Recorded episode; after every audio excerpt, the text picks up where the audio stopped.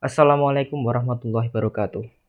Selamat malam, salam sejahtera bagi kita semua. Untuk yang mendengarkannya di pagi hari ya selamat pagi atau selamat siang, menyesuaikan. Oke, kali ini setelah hari pertama kuliah, mulai jam 7, ada dua mata kuliah, yakni karena saya berada semester 2 di jurusan ilmu perpustakaan, berarti mata kuliah hari ini adalah manajemen basis data dan bahasa Inggris. Manajemen basis data yang diampu oleh dosen Bu Siva, Bu Siva Unafisa untuk kalian yang uh, menjadi mahasiswa di jurusan ilmu perpustakaan tepatnya di Fakultas Adab dan Ilmu Budaya. Kalian akan menemukan beliau menjadi pengajar khususnya dalam hal apa pun yang dalam bidang IT. Mengapa? Karena perpustakaan di zaman era sekarang itu sudah berbasis IT. Nah, ini maka maka dari itu ini saya akan bahas di uh, di podcast kali ini. Di jam 7, 7 pagi uh, saya menjalani kuliah yakni mata kuliah yang manajemen basis data yang mana mana kota mata kuliah tersebut karena masih pertemuan awal jadi belum ibaratnya belum penjelasannya belum kompleks karena masih biasanya kan pertemuan awal kan masih pengenalan beliau beliau Bu Sifaun Nafisa mengenalkan mengenalkan diri. Saya berasal dari mana dan beliau sudah menjadi pengajar di di Universitas Islam Negeri UIN Sunan Kalijaga pada tahun 2007 cukup lama bukan? Seperti itu sudah dari itu dilihat dari beliau sudah lama mengajar berarti beliau sudah senior yang mana ilmu beliau sangat banyak. Beliau meraih ke apa beliau menempuh pendidikan sampai S3 di antara beliau, beliau mengaku kalau tidak ada hubungannya dengan ilmu perpustakaan. Tetapi, beliau mengambil gelarnya adalah berhubungan dengan IT, pemrograman, desain web, akhwatiha, apa pun itu. Nah, mengapa beliau menjadi pengajar di dalam jurusan ilmu perpustakaan dan tidak dalam jurusan saintek? Maksud saya, mengapa beliau mengajar di ilmu perpustakaan? Karena ilmu perpustakaan di zaman sekarang sudah serba modern serba digital. Nah, sekarang manajemen basis data. Pertemuan pertama, beliau menjelaskan tentang ilmu perpustakaan. Ya flashback di semester awal. Ilmu perpustakaan bila dipandang dalam sisi konvensional atau tradisional bisa diartikan dalam bentuk fisik. Contohnya ya, perpustakaan. Apa yang kalian bayangkan tentang perpustakaan? Jujur. Uh, mayoritas saya dulu, saya sebelum ibaratnya sebelum diterima di per, di jurusan ilmu perpustakaan. Saya memandang perpustakaan secara paradigma paradigma berarti cara pandang yang konvensional. Konvensional dalam arti tradisional. Ya seperti halnya perpustakaan bisa diartikan dalam bentuk fisik. Dalam bentuk fisik artinya adalah gambaran bentuk gedung atau sebuah bangunan atau ibaratnya sebuah ruangan yang sepi dengan penjaga yang konon galak gitu ya. Seperti itu. Jadi, perpustakaan bisa diartikan dalam gambaran gedung secara fisik yang mempunyai struktural arsitektur yang telah ditentukan dengan sesuai persyaratan tertentu. Seperti itu. Tetapi, dengan cara pandang tersebut akan melahirkan banyak-banyak cabang keilmuan. Contoh lain ya, dalam hal manajemen katalogisasi atau klasifikasi untuk memudahkan pemustaka, yakni ibaratnya misalnya kita ingin mencari informasi untuk mendapatkan informasi dengan mudah, maka dapat melihat melalui buku katalog zaman dahulu. Nah, buku katalog ini untuk menyusunnya diperlukan ilmu yang bernama katalogisasi atau klasifikasi. Untuk memudahkan apa? Untuk memudahkan pemustaka atau pengunjung perpustakaan untuk mendapatkan informasi atau data secara tepat, mudah, efisien. Nah, seperti ini akan dibahas dalam mata kuliah sistem temu kembali informasi yang mana akan dibahas atau dipelajari saya pelajari atau teman-teman pelajari di mahasiswa jurusan ilmu perpustakaan di semester ke depannya. Namun, di zaman sekarang, bila ilmu perpustakaan atau perpustakaan dipandang dalam sisi modern, yakni mengacu pada UUD 1945 pada tahun 2007, bisa diartikan perpustakaan yang mana menyediakan layanan literasi informasi. Nah, sekarang yang mana bila mana uh, kalian memandang ilmu perpustakaan dalam paradigma modern. Nah, Ketika kalian memandang dalam paradigma modern, kalian akan menemukan yang mana digital librarisasi atau yang mana atau namanya perpustakaan digital. Nah, sekarang kembali Bu Siva menerangkan flashback tentang sistem ilmu perpustak sistem informasi perpustakaan yang mana ini pernah saya saya pelajari di semester 1 bersama teman-teman kelas jurusan ilmu perpustakaan. Waktu itu karena saya juga ngeblank dan tidak bisa menjawab karena ya karena maklum lah. Ya bukan maklum maksud saya udah uh, liburan hampir dua bulan tidak flashback. Dan juga ketika kuliah saya sebelum sebelum tidak belajar sempat blank. Beliau mempertanyakan tentang beliau menanyakan kepada teman-teman pengolahan data. Nah pengolahan data itu ada level-levelnya. Level-levelnya di antara lain mulai dari paling bawah.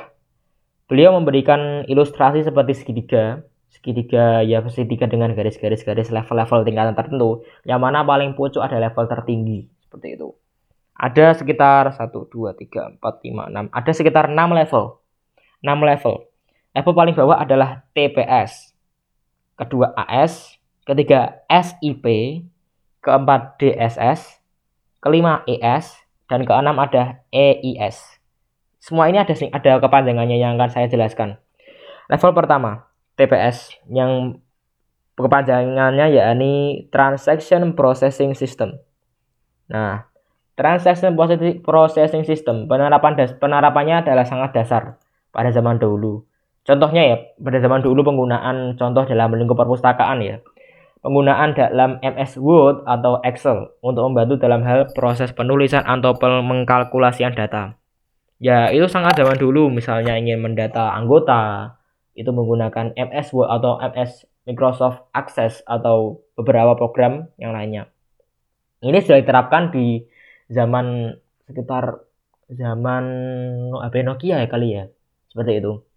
Nah, ini zaman ini udah kita lewati. Apalagi zaman kita udah ibaratnya IoT atau apalah namanya. Yang mana kepanjangannya Internet of Things. Seperti itu. Ini zaman TPS atau Transaction Processing, Processing System. Naik ke level kedua, AS atau kepanjangannya yakni Automation System. Di mana yakni adalah ibaratnya tingkatan di mana suatu pekerjaan atau pengolahan data sudah diurus oleh sistem. Nah, penerapannya ya hampir sama seperti yang di level 1, tapi bedanya sudah ibaratnya sudah dalam bentuk aplikasi. Dan ibaratnya kasarannya tuh tinggal input lah seperti itu. Ya meskipun belum semodern sekarang, tapi otomatis sistem ibaratnya dari kata otomasi sistem sistem otomasi ya. Jadi ibaratnya sudah ibarat dalam bentuk sistem yang mana sudah ibaratnya kinerjanya sudah diurus oleh sistem. Jadi kinerja manusia mulai berkurang. Maksudnya campur tangan manusia. Nah sekarang naik ke level 3 SIP. Oh iya, ini 6 level kan. 6 level ini adalah tingkatan tingkatan apa? Tingkatan pengolahan data dalam lingkup perpustakaan. Nah, Indonesia, beliau mengatakan Indonesia masih pada ngestak, maksud saya masih pada tingkatan level 3, yakni SIP. Nah, ini saya akan saya jelaskan. SIP, Sistem Informasi Perpustakaan. Sistem informasi perpustakaan ya wujudnya ya terbentuknya perpustakaan digital atau e-library atau digital library. Nah, contoh digital library ya Contohnya dalam lingkup yang paling gampang kalian pahami untuk mahasiswa khususnya ilmu perpustakaan atau di yang berkuliah di UIN Sunan Kalijaga adalah itulah OPAK. OPAK atau e-library Digilib. Nah, itu adalah bentuk dari perpustakaan digital di mana pengguna tidak harus datang ke perpustakaan. Jadi misalnya kita ya, kita mau mencari informasi, saya mau mencari buku novel misalnya novel katakanlah dunia Shopee misalnya. Saya ingin meminjam novel dunia Shopee, tapi untuk melakukan tersebut saya tidak harus datang ke perpustakaan. Ya ini saya bisa melihat di katalog di OPAK yang singkatannya dari Open Open apa ya lupa malah Open Access Katalog. Nah gitu ya. Ya mungkin gitulah ini saya bisa mengakses katalog online lewat HP lewat ponsel atau lewat PDA atau lewat laptop yang mana terhubung dengan internet. Jadi setelah saya cek ada dunia Shopee di rak berapa, di oh, nomor urut buku berapa, langsung saya cari apakah buku tersebut sedang dipinjam atau masih tersedia beberapa stok. Nah, itulah yang contoh paling kecil digital library. Contoh paling luas lagi misalnya buku-buku sudah di-scan dalam bentuk PDF di mana uh, pengguna atau pemustaka dapat mengaksesnya secara online dan tidak harus bertemu di perpustakaan seperti itu. Jadi SIP itu adalah gabungan dari AS dan TPS yang malah sudah menjadi sistem untuk membantu pemustaka atau warga perpustakaan untuk mendapatkan informasi. Itu yang memudahkan. Sekarang level 4, naik level ke atasnya. Nah, level 4 dan level ke atasnya lagi, Indonesia, perpustakaan Indonesia belum sampai pada titik ini. Kecuali di luar negeri, di luar negeri udah ibaratnya sudah kasarannya teknologi udah maju. Level selanjutnya level selanjutnya yakni level 4 yang ber, yang yang yakni DSS yang kepadanya yakni adalah decision support system. Decision dari kata ibarat decision itu memilih atau ibaratnya keputusan. Sistem yang berarti bila diartikan secara letterlet sistem ibaratnya mendukung untuk memilih suatu keputusan. Nah dalam ranah ini dalam level ini sudah diterapkannya AI atau kecerdasan buatan atau artificial intelligence. Ada yang tahu Jarvis?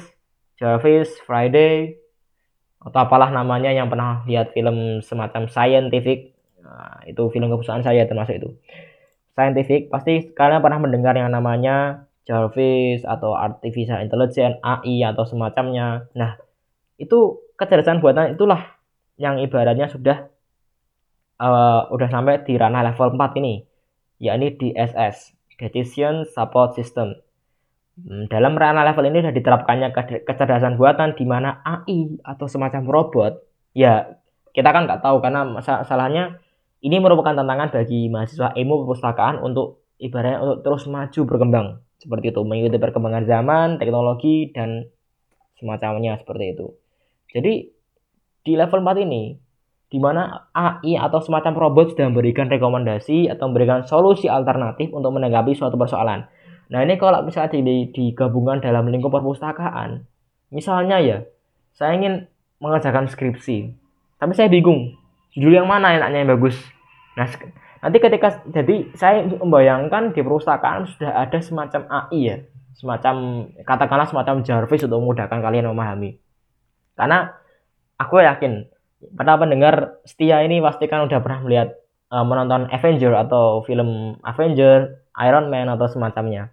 Yang mana pasti lakon sang lakon Tony Stark, Robert Downey Jr., JR itu pasti menjadi lakon dalam Tony Stark Iron Man tersebut yang mana ada tidak ada, kait, ada, kaitan sangat erat dengan teknologi artificial intelligence. Jadi saya membayangkan perpustakaan ada semacam AI yang mana membantu proses pencarian ketika saya mencari judul skripsi. Judul skripsi konon tidak boleh sama dan juga harus berbeda. Jadi ketika saya menanyakan dalam sistem AI perpustakaan tersebut, maka otomatis akan mencari, mencari, mencari. Oh ini, ini judul yang belum didapat. Nah, kamu bisa membuatnya. Nah, itu adalah contoh dari contoh penerapan yang mungkin akan ibaratnya mungkin masa depan. Ya mungkin kalian-kalian bibit unggul akan menemukan suatu sistem seperti ini yang mana akan meningkatkan level perpustakaan Indonesia. Level 4. Tadi Decision Support System. Oke, lanjut ke level 5. Level 5 yakni ES yang kepanjangannya adalah Executive System atau diartikan secara Indonesia sistem eksekutif. Entah itu apa artinya sebentar. Nah, untuk level ini penerapannya hampir mirip seperti Google Maps di mana AI atau kecerdasan buatan atau robot yang akan memberikan rekomendasi untuk mendapatkan solusi tercepat dan tersimpel Bedanya dengan level 4, level 4 itu hanya memberikan solusi di antara banyak-banyak solusi. Jadi solusi itu ada banyak. Di level 4 ini AI itu masih berarti masih masih standar lah, masih memberikan solusi. Oh ini ada solusi seperti ini, ada solusi, ada ada solusi banyak. Nah, di level 5 ini AI sudah memberikan banyak solusi dan AI akan memilihkan solusi yang tersimpel, yang tercepat, yang terefisien. Nah, penerapannya ini hampir sama seperti Google Map. Contoh, misalnya ya uh, karena saya kos bentar bentar. Uh, contoh penerapannya misalnya ketika anda bepergian. Contoh Yogyakarta. Yogyakarta kan konon macet kan ketika di waktu-waktu tertentu. Ketika ketika kalian menyalakan Google Map setiap saat maksud saya dalam katakan bisa ibaratnya mengizinkan aplikasi berjalan di latar belakang. Maksudnya ya ya untuk habis sekarang mesti mungkin kuat ya. Kalau habis zaman dulu mungkin bikin ngelak seperti itu. Seperti itu. Jadi Google Map akan mendeteksi ketika kalian hendak pergi contoh ketika ingin pergi ke misalnya ke Kaliurang di mana medannya mungkin ketika melewat jalan-jalan umum, jalan raya yang lebar misalnya lewat ring road atau lewat mana itu akan macet akan memakan waktu yang lama. Nah, Google Map akan memberikan banyak rekomendasi. Lewat sini atau lewat sini, lewat sini. Seperti itu. Lewat sini, lewat sini, entah lewat sini lah. Untuk lewat jalan ini, jalan ini. Nah, Alhamdulillah. Jalan lewat sini, jadi ada banyak-banyak pilihan. Dan pilihan tersebut akan dipilih yang paling cepat dan tersimpel. Seperti itu paling cepat paling cepat dan tersimpel di mana ya emang intinya ya memberikan keputusan yang paling simpel karena kita butuh jalan yang misalnya katakanlah kalau ini dalam penerapan Google Map ya itu kita membutuhkan jalan yang simple di mana tidak ada kemacetan atau hambatan. Jadi jalan bebas hambatan seperti itu, misalnya jalan yang cukup sepi atau tidak ada poin-poin titik pemicu kemacetan seperti itu. Ini kalau diterapkan dalam Google Map, tapi kalau diterapkan dalam perpustakaan seperti apa ya? Ya, aduh, aku belum bisa bayangin soalnya dosennya tadi sepertinya menerangkan hanya ranah Google Maps. Mungkin sebentar-sebentar. Mungkin seperti apa ya kalau misalnya diterapkan dalam bentuk perpustakaan ya? Penerapannya hampir mirip seperti Google Maps, di mana AI atau robot akan memberikan rekomendasi untuk mendapatkan solusi tercepat dan tersimpel. Oke, kalau misalnya kita membayangkan buku ya, saya masih paradigmanya konvensional tapi modern. Gimana ini?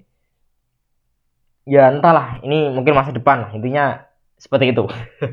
Masa ini beliau ini hanya beliau beliau dosen, bu dosen hanya ibaratnya menjelaskan tentang level-levelnya, dan hanya sekedar tahu karena ini materi semester 1 yakni SIP yang ibaratnya yang kemarin mungkin karena entah karena saya nggak masuk atau karena saya nggak memperhatikan saya malah lupa ada materi ini juga ya ternyata ya.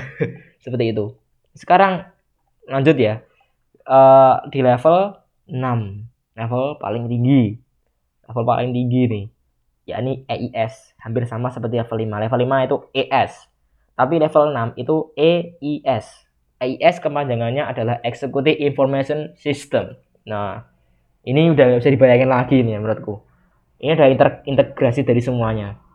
Ya ibaratnya udah udah integrasi dari semuanya ya ada TPS, AS, SIP, DSS, ES itu jadi satu jadinya AIS seperti itu. Nah ini, waduh, aku belum bisa bayangin intinya seperti itulah, seperti itu. Oke. Nah sekarang manajemen data basis data yang dipelajari ya ada kaitannya ada kaitan lekat dengan informasi. Nah, sekarang beliau menanyakan kembali, apa itu ciri-ciri informasi? Nah, ini saya juga sempat ngeblank lagi juga. Gara-gara kemarin malam sebelum sebelum berangkat atau malamnya itu saya nggak belajar karena sedang sakit, masuk angin karena ya kaget habis habis pulang kampung lama tapi, setelah sini mungkin tubuhnya adaptasi lagi seperti itu. Jadi nggak sempat belajar seperti itu malah curhat malah ya. Anjo oke. Beliau menanyakan ciri-ciri informasi. Nah saya nggak bisa jawab karena saya sempat blank kayak gitu.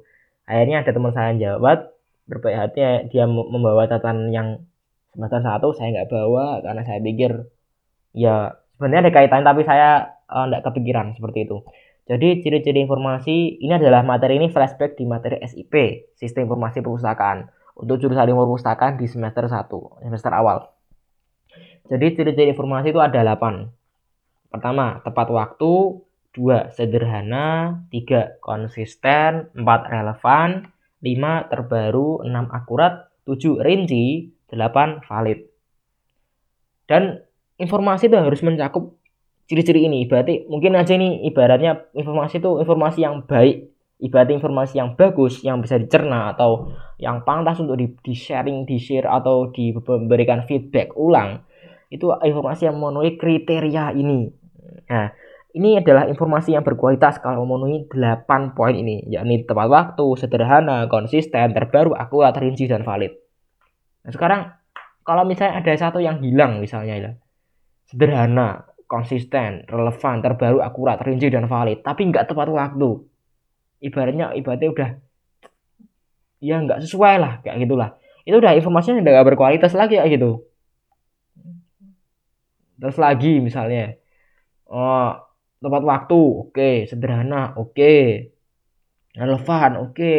baru oke okay. akurat oke okay. rinci oke okay. tapi nggak valid sumbernya yang ibaratnya memberi informasi itu uh, meragukan gitu misalnya nah itu udah nggak jadi informasi yang berkualitas jadi informasi yang berkualitas itu ya yang memenuhi delapan ini ya ini saya ulangi lagi ya tepat waktu, sederhana, konsisten, relevan, terbaru, akurat, rinci, dan valid seperti itu. Jadi informasi ya yang berkualitas yang memenuhi kriteria tersebut.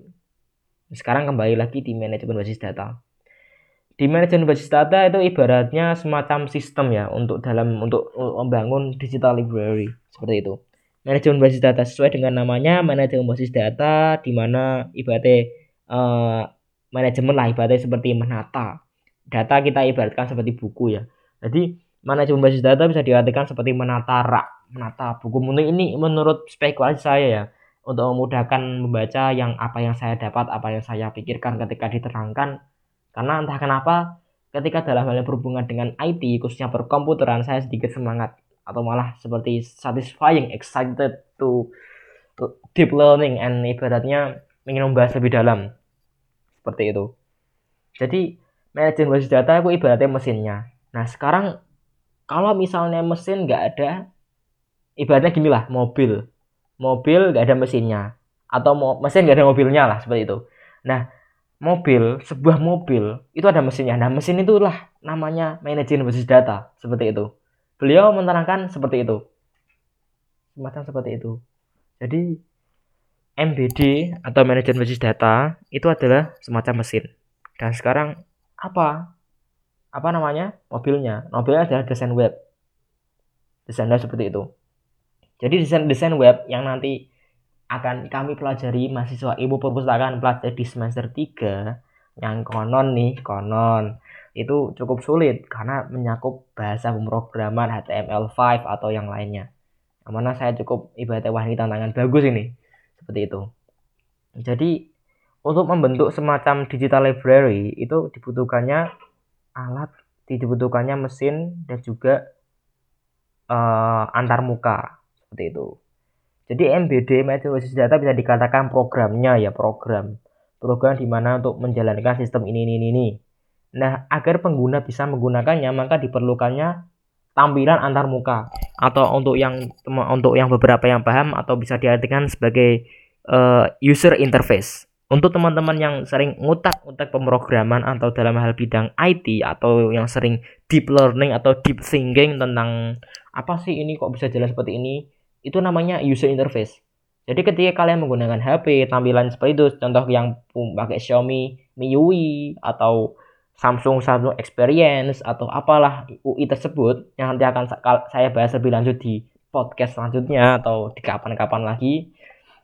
Itulah user interface. Jadi semacam tampilan agar untuk memudahkan pengguna seperti itu. Untuk memudahkan pengguna dalam dalam hal yaitu menggunakan menggunakan apa namanya? Menggunakan semacam ya yang menggunakan semacam ibaratnya untuk memudahkan pengguna lah. Intinya user interface itu untuk memudahkan pengguna dalam menggunakan program tersebut. Ya biasanya semacam ya untuk untuk menerapannya seperti user interface. User interface ya untuk memudahkan pengguna. Intinya seperti itulah seperti itu. Maaf tadi saya agak blank karena ada temen nge-whatsapp. Oke kembali lagi ke ibaratnya itu. Desain web desain web ibaratnya kita itu ya ini kita membahas semester depan ya. Karena beliau juga membahas ibarat mempersiapkan. Mungkin itu bukan menurut saya itu bukan menakut-nakuti tapi itu adalah tantangan. Oh iya sebelum Bu Sipa, Bu Sipa atau dosen kita, dosen dosen ilmu perpustakaan di mata kuliah ini, itu beliau tuh memberikan ibaratnya uh, ngecharge bus mood mood kita untuk ibaratnya ketika kalian udah diterima di sini ibaratnya sudah udah udah takdir kalian di suatu jurusan entah kalian tidak menyukainya atau tidak setelah kalian diterima dan udah sampai di semester uh, ke atas itu hendaknya mau nggak mau harus serius. Karena apa? Ya kalau istilah jawabannya gini loh. Ini loh mas. Nah misalnya kue serius yo mana mana cok ya ngono lah kasarannya kan ngono kan. Ibaratnya kasarannya tuh eh, cara-cara cara bahasa yang kasarnya tuh seperti ini. Kalian udah dibiayai tapi malah nggak serius kan ibaratnya malah uh, disappointing your parent right? This is uh, ibaratnya imagine if you jika kalau kamu ibaratnya orang tuanya punya anak seperti itulah seperti itu. Nah jujur ya jujur ini saya curhat sedikit ya nanti langsung kembali ke materi. Saya masuk ilmu perpustakaan itu bukan ibaratnya bukan pilihan yang sengaja jadi catatan saya bukan masuk perpustakaan itu bukan pilihan yang sengaja seperti itu. Bukan pilihan yang sengaja. Jadi bukan nah malah saya bukan bukan dari kelas SMA saya kelas 1 saya udah ingin dari jurusan perpustakaan enggak. Saya ibaratnya udah ibaratnya saya tuh menyadari kalau passion saya di IT passion saya dalam hal bidang perkomputeran.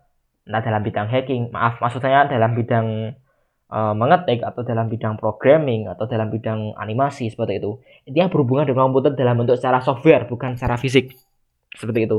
Di mana ketika passion tersebut itu membutuhkan ibaratnya membutuhkan pembelajaran yang mana sesuai yakni pada jurusan prodi informatika teknik informatika. Seperti itu. Tapi alhasil setelah melalui beberapa tes, beberapa tes sampai saya ingin ibadah setelah saya bersekolah SMA, saya di SMA maksud saya di Madrasah Aliyah, di mana madrasah saya yang bertempat yang bernama Madrasah Taswikut Tulab Salafiyah. Kalian bisa browsing di Google dengan kata kunci TBS spasi Kudus. Pakai K ya, bukan pakai K ya. Kudus akan mendapati sekolah yang ibaratnya uh, mindsetnya, bukan mindset maksud saya, yang ibaratnya cenderung ke, ke kitab kuning. Kitab kuning kalian tahu kitab kuning? Nah, kitabnya nggak ada harokatnya tuh loh. Seperti itu. Nah, di mana nggak semua orang bisa baca. Maksudnya bisa baca dan memahami artinya.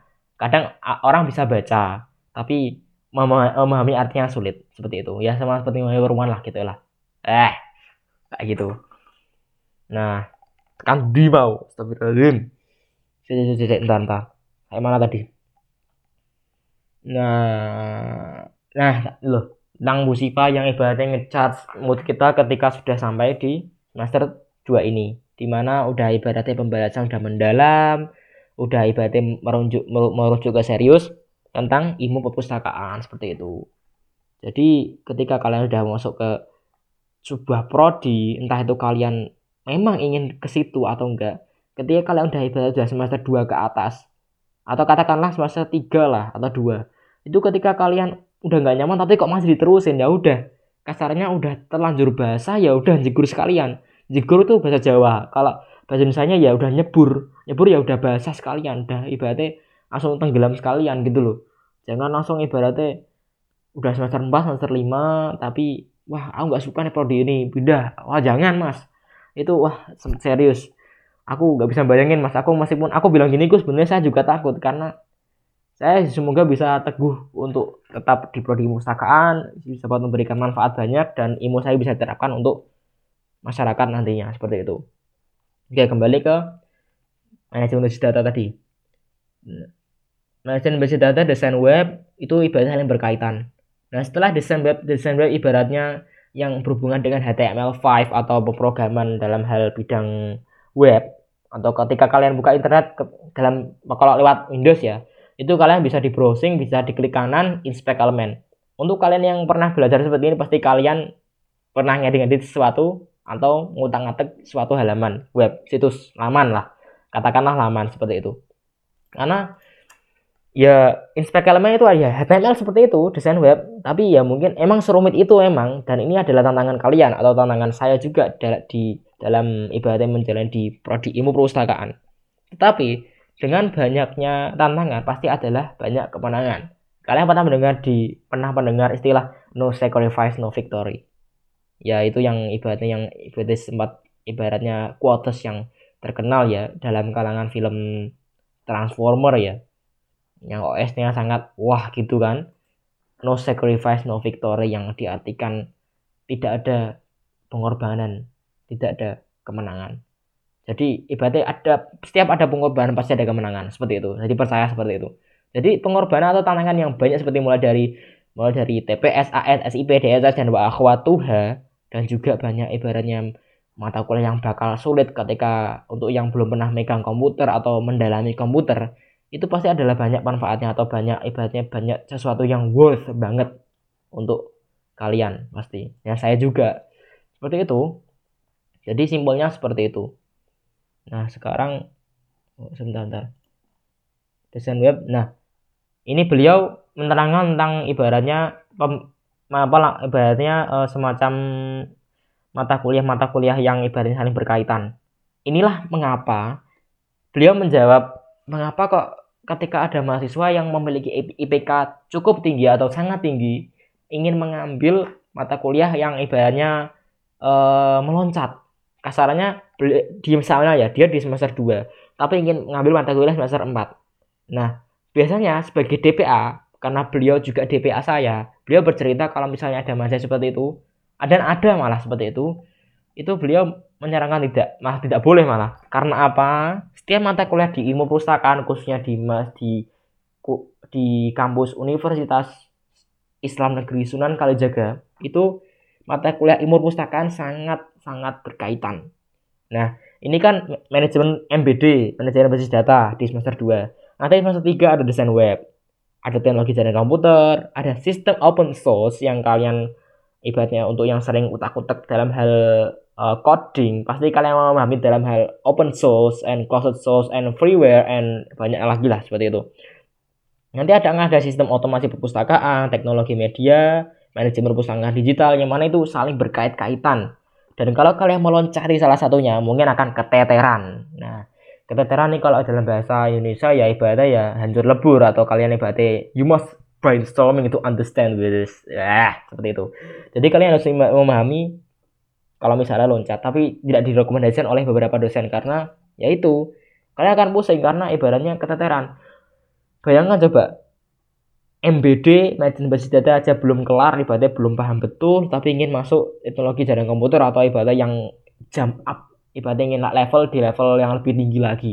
Nggak, levelnya nggak bayan-bayan loh, naik, naik dua level sekaligus loh. Biasanya kan gitu seperti itu kan, kalau misalnya kita ingin ibaratnya nambah SKS seperti itu. Dan itu sangat tidak direkomendasikan seperti itu.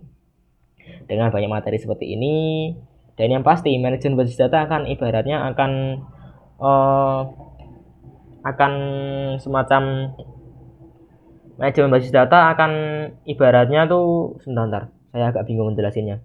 Manajemen basis data tuh akan sebentar sebentar sebentar, maaf maaf. Tadi saya sempat bilang lagi ya astagfirullahaladzim. Manajemen basis data itu akan ibaratnya akan saling berkaitan dalam hal pemrograman. Bu sudah menyatakan dari awal di awal pertemuan tadi. Kalau mata kuliah ini hampir 60% sampai 70% itu praktek.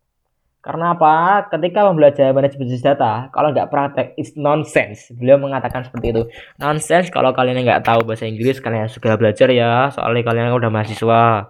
TOEFL-nya harus ditingkatkan seperti itu. Nah, untuk apa caranya? Ngegame. Kayak gitu, Bang jangan gitu jangan ngegame maksudnya ya belajar seperti itu improve mulai dari bikin status di Twitter atau di mana seperti itu nah jadi kembali ke kembali kembali ke tadi jadi margin basis data itu hampir 60 sampai 70% praktek ya memang beliau mengatakan kalau di pertemuan-pertemuan awal itu memang awal-awalan ya emang ya teori atau beberapa penjelasan yang memang tidak ada praktek tapi ketika udah pertengahan atau malah seperempat teori ibaratnya udah pertemuan yang ibarat udah menengah-menengah itu pasti udah praktek. Dan praktek ini pasti berhubungan dan tidak ada dan pasti sangat berhubungan dengan pemrograman pemrograman contohnya. Entah ini yang dibahas nanti apa saya juga nggak tahu. Entah itu Python atau Asian Script ya nggak mungkin lah Asian Script. Python entah itu Python C++ atau C++ atau uh, Visual Basic atau semacamnya ya mungkin ya. Mungkin ini C atau apa. Karena saya juga belum tanya kakak tingkat tentang MBD itu manajemen data tuh yang dipelajari itu apa saya juga belum tahu. Ya nanti pasti akan seru lah seperti itu. Karena apa? Karena dengan mempelajari pemrograman ini menurut saya ya karena saya juga pasal saya mungkin dalam hal pemrograman. Dengan mempelajari pemrograman kita itu seperti punya dunia sendiri. Dunia yang kita buat sendiri yang kita atur sendiri di mana sesuai dengan keinginan kita kalau scriptnya betul seperti itu. Nah, Bu Siva, Bu Siva dosen kita ini, dosen impulsakan ini uh, menjelaskan yang penting ketika praktek. Itu Bu Siva itu memberikan nilai praktek itu tidak melihat dari hasil akhir. Misalnya ya ada orang ya katakanlah saya saya yang belum pernah memegang komputer atau dalam hal ibaratnya saya itu ibaratnya anti komputer malah. Dalam hal ibaratnya pemrograman komputer aja nggak paham apa nggak paham betul. Ibaratnya kasarnya ketika dapat dapat misalnya saya punya laptop dapat virus udah blank sendiri. Nah itu itu kan ibaratnya nggak paham betul. Contoh virus shortcut aja sampai pusing sampai uninstall Windows itu udah parah gitu kayak gitu dan harus ibaratnya belajar khususnya dalam hal itu kan kalau misalnya ada apa kan kalau misalnya servis kan ya worth banget kan mahal kan kayak gitu. Mending buat jajan atau beli geprek atau beli ayam geprek atau beli apalah beli pulsa beli kuota atau apalah namanya seperti itu. Jadi untuk orang yang ibadah belum pernah melek dalam hal komputer secara mendalam aja nggak mudeng apalagi mau pasti akan sulit memahami. Dan pertemuan dalam beberapa 14 kali pertemuan atau berapa kali yang sudah ditentukan itu tidak mungkin langsung jadi beliau mengatakan tidak mungkin simsalabim abrakadabra langsung jadi seperti itu tidak mungkin sekali.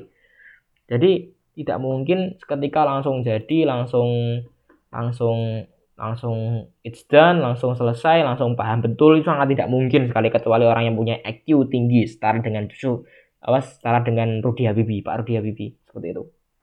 Atau enggak setidaknya makanya oleh karena itu beliau melihat atau menilai memberikan nilai praktek itu dengan cara melihat dari proses. Misalnya ya, buat kalian ini saya kasih saran. Penting ini, penting banget ini. Kalau kalau ketika kalian ibaratnya menjalani dalam kuliah ini tidak usah perlu takut. Lagian saya juga gak paham loh sebenarnya loh. Saya dulu mempelajari bukan mempelajari dalam hal seperti ini. Saya mempelajari dalam hal yang mungkin lebih deep lagi malah seperti ini.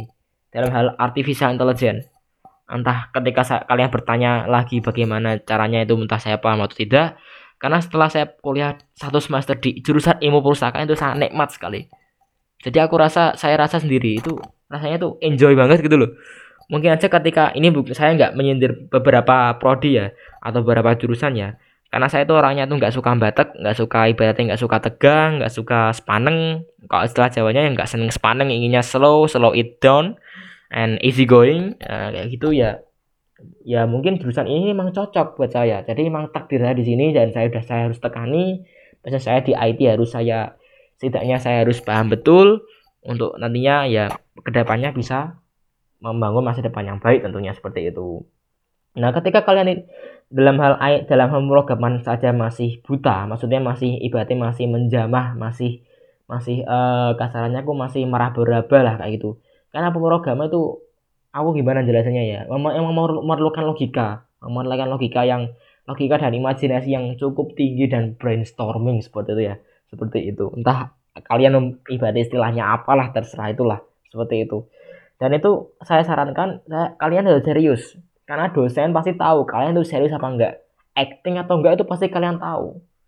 Dan juga Bu Siva itu sangat ibadah tidak menyukai ketika ada menyontek. Nah ini ketika kayaknya dia bilang sangat anti dengan menyontek seperti itu. Karena menyontekku ibaratnya kriminal kecil bro, seperti itu. Nah meskipun udahlah berusaha keras lah kalian untuk nggak menyontek seperti itu. PP lah kok cara kasarat bahasa Jawa nih ini. PP lah aku garapannya dewi. PP lah garapannya dewi. salah salah ibaratnya garapannya dewi kita bisa belajar. Kalau diartikan bagaimanapun juga itulah inilah karya kerja kita, karya kerjamu maksudmu, maksud kayak karya karsamu gitu loh jadi gitu. Jadi dosen Bu Siva atau dosen dosen beliau beliau dosen ini memberikan nilai praktek tuh dengan melihat dari proses proses dari waktu ke waktu. Memang ketika awal pembelajaran atau awal praktek pasti programnya error. Kalaupun percobaan pertama berhasil percobaan kedua percobaan ketiga keempat kelima pasti ada error.